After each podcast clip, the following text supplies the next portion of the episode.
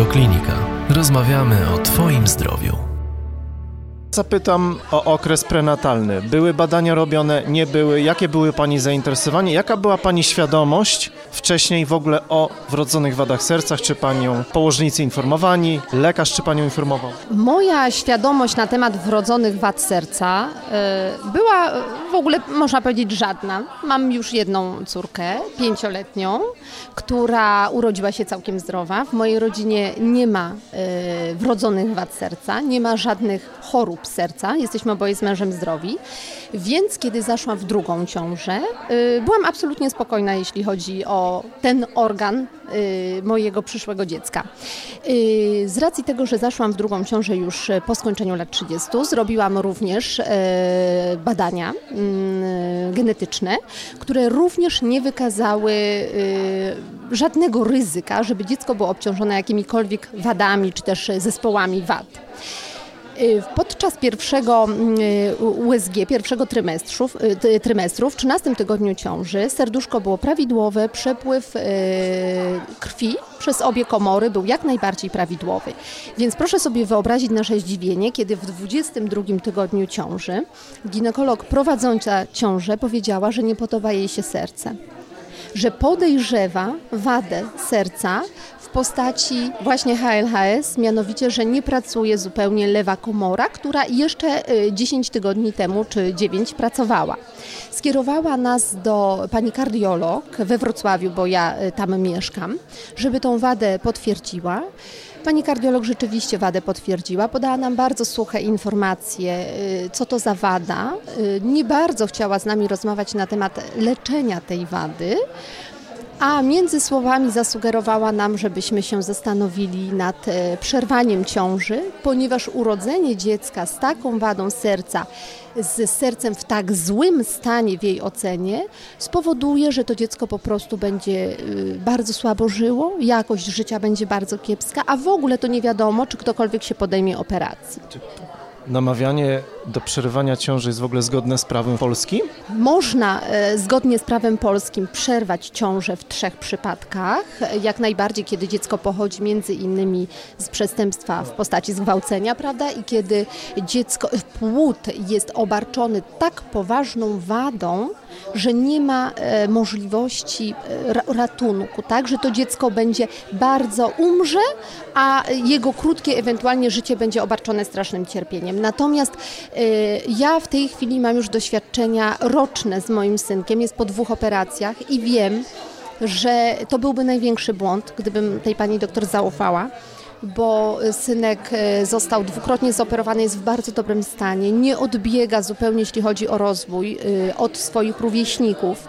Więc to, co nas spotkało od lekarza, który jest uznawany za jednego z lepszych w Polsce kardiologów dziecięcych, no było po prostu traumatycznym przeżyciem. Dowiaduje się Pani, mamy ten 20 tydzień, dobrze pamiętam. I co dalej? E, najpierw jest kontakt z tą Panią doktor, rozumiem, że szuka Pani innych specjalistów, bo już Pani wie, że tutaj y, pomocy Pani nie znajdzie. Proszę Pana, otóż w moim przypadku to było niesamowite zrządzenie losu, ponieważ z racji mojej pracy, ja jestem prawnikiem, od ponad dwóch lat jeździłam po Polsce, po szpitalach w Polsce i prowadziłam szkolenia wśród lekarzy, wśród personelu medycznego. I proszę sobie wyobrazić, wyobrazić, że w lipcu 2014 roku, już będąc w ciąży, przeprowadzałam szkolenie tutaj w Krakowie, w Prokocimiu. Więc kiedy się dowiedziałam 30 września, że urodzę dziecko z wrodzoną wadą serca i tak półgębkiem wypowiedziane przez panią e, kardiolog, że takie wady się operuje w Krakowie, to ja po prostu uznałam, że ja w tym Krakowie, tu gdzie szkoliłam tych lekarzy, muszę zasięgnąć informacji. E, muszę się dowiedzieć, czy to moje dziecko ma szansę, jakie ma szanse i co ja mogę zrobić. Tak? Nie mogłam absolutnie pozwolić sobie na, mm, na czekanie e, w momencie, kiedy dostałam informację, że albo ja urodzę i skażę na niesamowite cierpienie, albo no ja nie urodzę, bo przerwę tą ciążę, prawda? Więc tu był ten, ten wybór. Yy, tak jak mówię, troszeczkę przy pomocy wspaniałych ludzi, moich przyjaciół z pracy, tutaj właśnie trafiłam do Krakowa, Zaczęliśmy rozmowę od pana dyrektora, który nas przyjął, przyjął od nas dokumentację. Później trafiliśmy do profesora Skalskiego i tak się ta nasza przygoda potoczyła. Ostatecznie synek urodził się w szpitalu tutaj w Ujastku w Krakowie i tutaj został do Prokocimia na drugi dzień przewieziony i tutaj jest leczony, tak, skutecznie do dnia dzisiejszego i jeszcze w przyszłości też będzie tutaj. To, co pani powiedziała, ten cytat będzie skazany. Jak można mówić o tym, że dziecko będzie skazane na życie w cierpieniu i oferować mu śmierć? Dokładnie, dokładnie. To była taka sytuacja, przy czym ja się y, y, zawzięłam w tej całej dla nas traumie, w tym ciężkim, w tych ciężkich dniach, że ja muszę usłyszeć ewentualne potwierdzenie od lekarzy, który, którzy te dzieci operują, bo jeżeli taki lekarz, który ma w tym doświadczenie praktyczne, tak, praktykę i on mi potwierdzi, wtedy ja w ogóle no, mogę o czymkolwiek w ogóle mówić czy myśleć. Natomiast od osoby, która jedynie diagnozuje, a nie ma żadnego doświadczenia praktycznego, no troszeczkę, y, no byłam, naprawdę byłam zszokowana, ale też ostrożna, że tak powiem, w tych, w tych, w tych prognozach pani doktor, do której y, trafiłam. Natomiast powiem panu, że mm, ponieważ y, myślę w tym całym nieszczęściu, mieliśmy to szczęście, że wada została zdiagnozowana właśnie prenatalnie, mogliśmy z mężem odwiedzić różne ośrodki w Polsce, więc myśmy byli i tutaj w Krakowie na rozmowach i pojechaliśmy do Łodzi. Tutaj pani doktor z Krakowa skierowała nas również do profesor Dangel do Warszawy, tam na takie troszeczkę eksperymentalne działania jeszcze w ramach płodu, z których ja niestety zostałam z powodów takich powiedzmy troszeczkę technicznych wykluczona, ale mieliśmy możliwość poznać różne ośrodki, rozmawiać z różnymi lekarzami. Mieliśmy czas od 30 września do 28 stycznia, żeby zrobić właśnie takie, taki research, można powiedzieć, gdzie najwięcej się tych wad operuje, z jaką skutecznością, z jakim powodzeniem. I właśnie najlepiej w naszej ocenie i w statystykach e, wypadł właśnie tutaj ośrodek krakowski. Stąd e, nie tylko ten mój sentyment z racji pracy, ale również właśnie te rzetelne informacje i podejście lekarzy, z jakimi się tutaj spotkaliśmy, zadecydował właśnie o wyborze e, Krakowa, chociaż z Wrocławia miałabym bliżej do Łodzi. Zapytam panią w takim razie też jako prawnika, bo kiedy opowiadała pani o tej diagnozie, w cudzysłowie diagnozie, bo ja nadal jestem w szoku, chociaż mnie rzadko co szokuje w moim zawodzie, ale takie historie prawdziwe najbardziej. No właśnie, Zastanawiam się, ilu pacjentów z wykształceniem niższym, może po prostu mniej świadomych, bardziej zagubionych życiowo, gdzieś się może zatrzymać na takim specjaliście i w tym momencie podjąć decyzję, która y, zniszczy życie i rodzicom, i, i dziecku. Naszym prawem jest prawo do informacji, prawo do badania tam, gdzie sobie tego życzymy. Oczywiście, y, zgodnie z y, naszym prawem, rzeczywiście z ustawą o prawach pacjenta, mamy prawo do pełnej i rzetelnej informacji. Jest to dla mnie również bardzo, bardzo jako też dla prawnika y, przykra sytuacja, bo tak jak Pan powiedział, przypuszczam, że może być wiele osób takich, które po prostu Pani doktor zawierzą i, i te ciąże są po prostu przerywane. Dzieci są pozbawione możliwości życia całkiem dobrego, y, dobrego y, życia, więc y, jest to dla mnie niezrozumiałe, jak w dzisiejszych czasach zupełnie tak z pogwałceniem wymogów prawa można traktować rodziców. Ja chciałam właśnie powiedzieć, że ogromne znaczenie ma to podejście do rodzica na każdym etapie. Y, zarówno y, prawda, do matki ciężarnej, która się y, właśnie w ciąży dowiaduje o wadzie, jak i później do rodzica, który nie wiedział wcześniej, a dowiaduje się po porodzie, jak i do rodzica, który uczestniczy w tym procesie leczenia dziecka. Ja zdaję sobie sprawę z tego, że y, my rodzice w takich traumatycznych y, przypadkach, sytuacjach dla nas nie jesteśmy łatwymi partnerami do rozmowy. No, dochodzą emocje, prawda, żale, no, strach. Ja to wszystko rozumiem. Dlatego też ogromne znaczenie ma to, w jaki sposób zostanie nam przekazana informacja jak ta informacja zostanie przekazana i jaka ta informacja jest. Nie można zatajać możliwości skutecznego leczenia, tak? No, jest to dla mnie też no, wyjątkowa sytuacja, że teraz, kiedy się tak dużo operuje w Polsce dzieci z wadami serca, lekarz kardiolog może udzielać takich, takich niepełnych, nierzetelnych informacji, prawda? Przedstawiać mało tego, bo przedstawiono nam wówczas przykład dziewczynki dziewięciomiesięcznej po dziewięciu interwencjach chirurgicznych i kardiologicznych.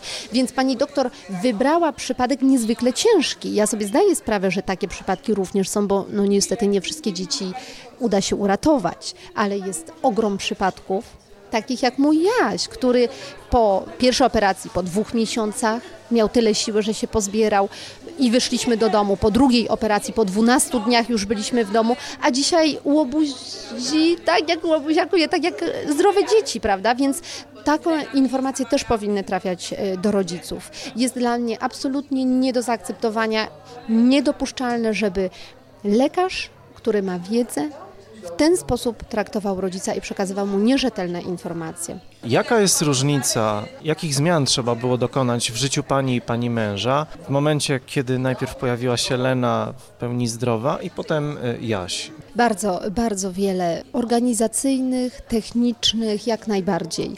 My mieszkamy we Wrocławiu, zdecydowaliśmy się na leczenie w Krakowie. Ja tutaj rodziłam synka, więc tak naprawdę od połowy stycznia do początku kwietnia byłam zupełnie poza domem. Nie miałam y, praktycznie kontaktu z córką, tak? Ten kontakt wyglądał w ten sposób, że mąż tutaj z nią na weekendy przyjeżdżał, ona nie mogła wejść na oddział do synka, więc ja wtedy wychodziłam, siedziałam z nią na korytarzu albo szłam tutaj do y, szpitalnego baru y, zjeść obiad na przykład, a mąż w tym czasie siedział u synka, więc jest to bardzo trudna y, sytuacja, mm, emocjonalnie bardzo ciężka, ale też organizacyjnie. No, musieliśmy jakoś ten czas tak zorganizować, ja się poświęciłam zupełnie tutaj synkowi, byłam z nim cały czas, ale wcześniej e, w trakcie operacji, jeszcze przed operacją, mąż był razem ze mną, więc musieliśmy też zorganizować jakąś opiekę dla starszej córki, prawda? Dopiero później, kiedy ona, że tak powiem, mogła już tutaj przyjeżdżać, być e, w szpitalu, mąż ją woził ze sobą, ale to też to jest tyle kilometrów, prawda? Więc to też dla dziecka było obciążające. Mm, zupełnie wartościowaliśmy nasze życie pod kątem e, kontaktów z ludźmi. Y, po wyjściu tutaj ze szpitala uczulano nas na to, że Jasiu nie może przebywać w skupiskach ludzi, że dla niego jest to niewskazane. Potencjalne wirusy, choroby, zarazki, bakterie, prawda, że my musimy się troszeczkę ze względu na jego dobro odizolować, więc faktycznie y, tak się stało. Myśmy zrezygnowali z odwiedzin jakichś częstych, na przykład rodziny, prawda, czy córka z koleżankami nie umawia się tak często. Są takie, wydawałoby się może prozaiste, y, y, bardzo takie mm, zwyczajne rzeczy, ale one również mają ogromny y, wpływ ja się poświęciłam e, bardzo jednak tutaj właśnie zadbaniu o dobro Jasia, tak? Więc e, córkę staram się nie odsuwać jej na drugi bok, ale no chcąc, nie chcąc, to jest jednak pięcioletnia różnica między dziećmi. Ona ma inne potrzeby, on ma inne potrzeby, więc często jest tak, że ona przychodzi i zwyczajnie mówi mamuś, bo Jasio to ma fajnie, bo ty z nim cały czas jesteś, prawda?